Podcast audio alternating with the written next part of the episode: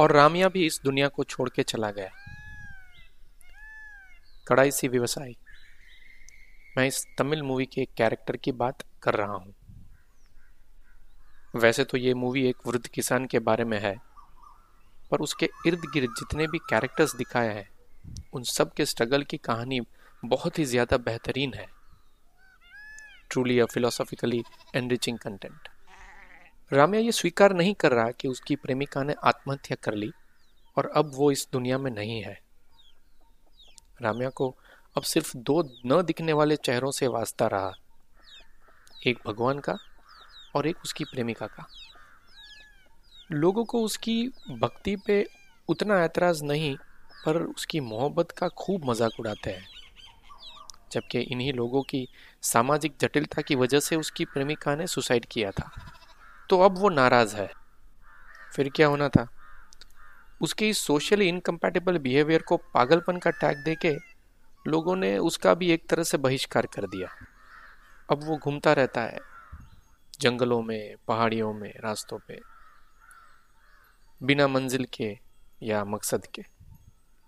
अगर कोई उसको समझा सकता कि अब इस दुनिया में उसका और उसकी मोहब्बत के लिए कोई जगह नहीं है तो वो सिर्फ़ और सिर्फ़ उसका भगवान था। तो मूवी के एक सीन में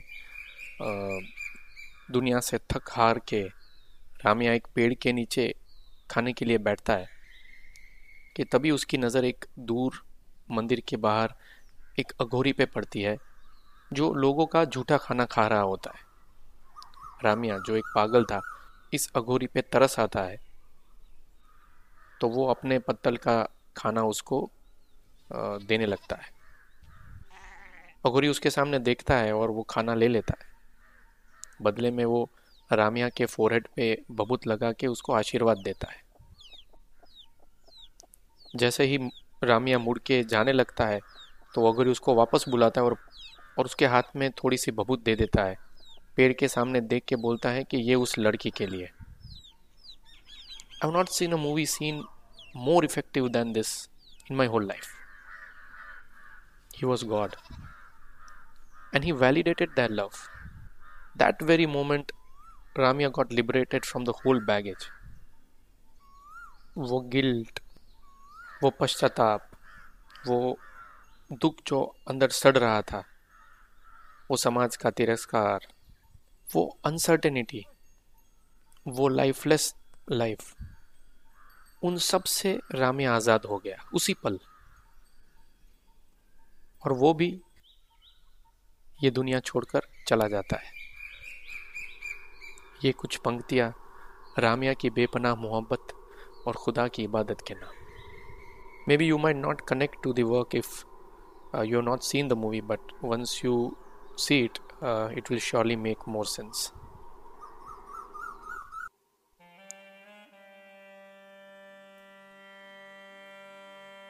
साथ में देखा एक ही सपना साथ का।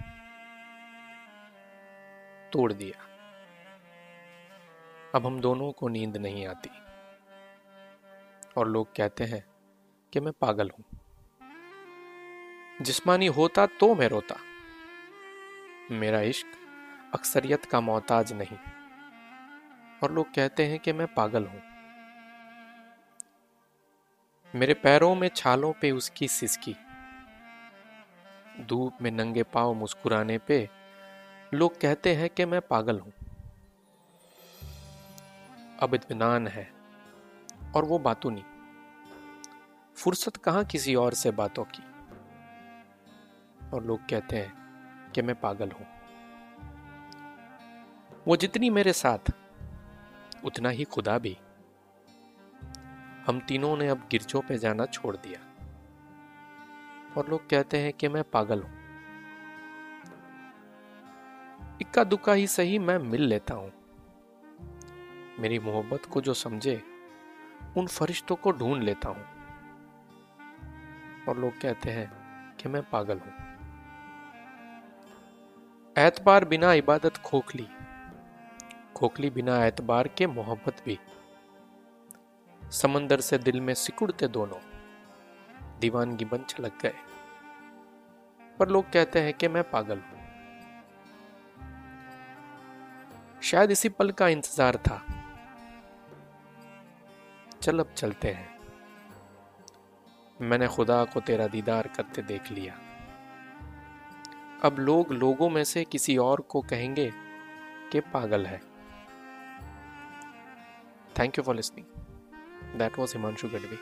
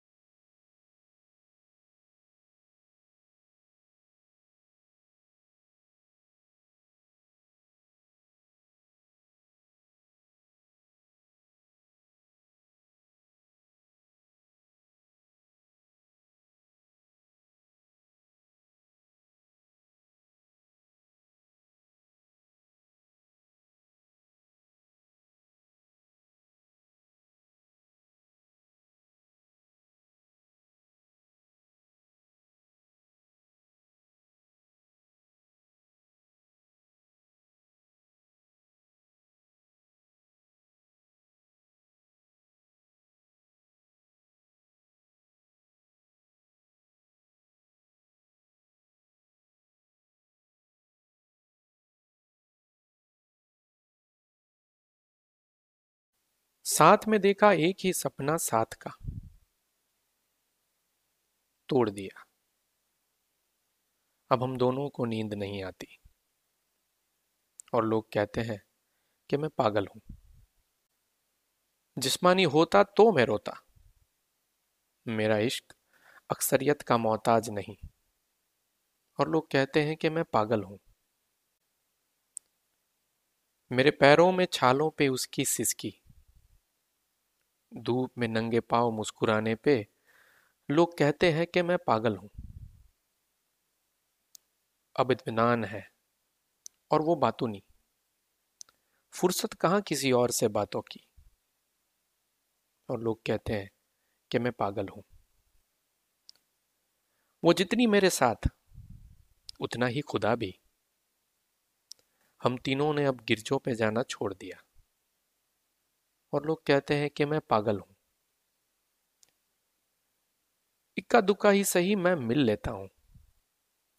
मेरी मोहब्बत को जो समझे, उन फरिश्तों को ढूंढ लेता हूँ। और लोग कहते हैं कि मैं पागल हूँ।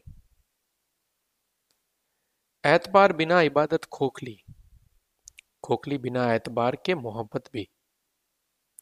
समंदर से दिल में सिकुड़ते दोनों, दीवानगी बन छलक गए। पर लोग कहते हैं कि मैं पागल हूँ। शायद इसी पल का इंतज़ार था। चल अब चलते हैं। मैंने खुदा को तेरा दीदार करते देख लिया। अब लोग लोगों में से किसी और को कहेंगे कि पागल है। Thank you for listening that was Himanshu Gadhvi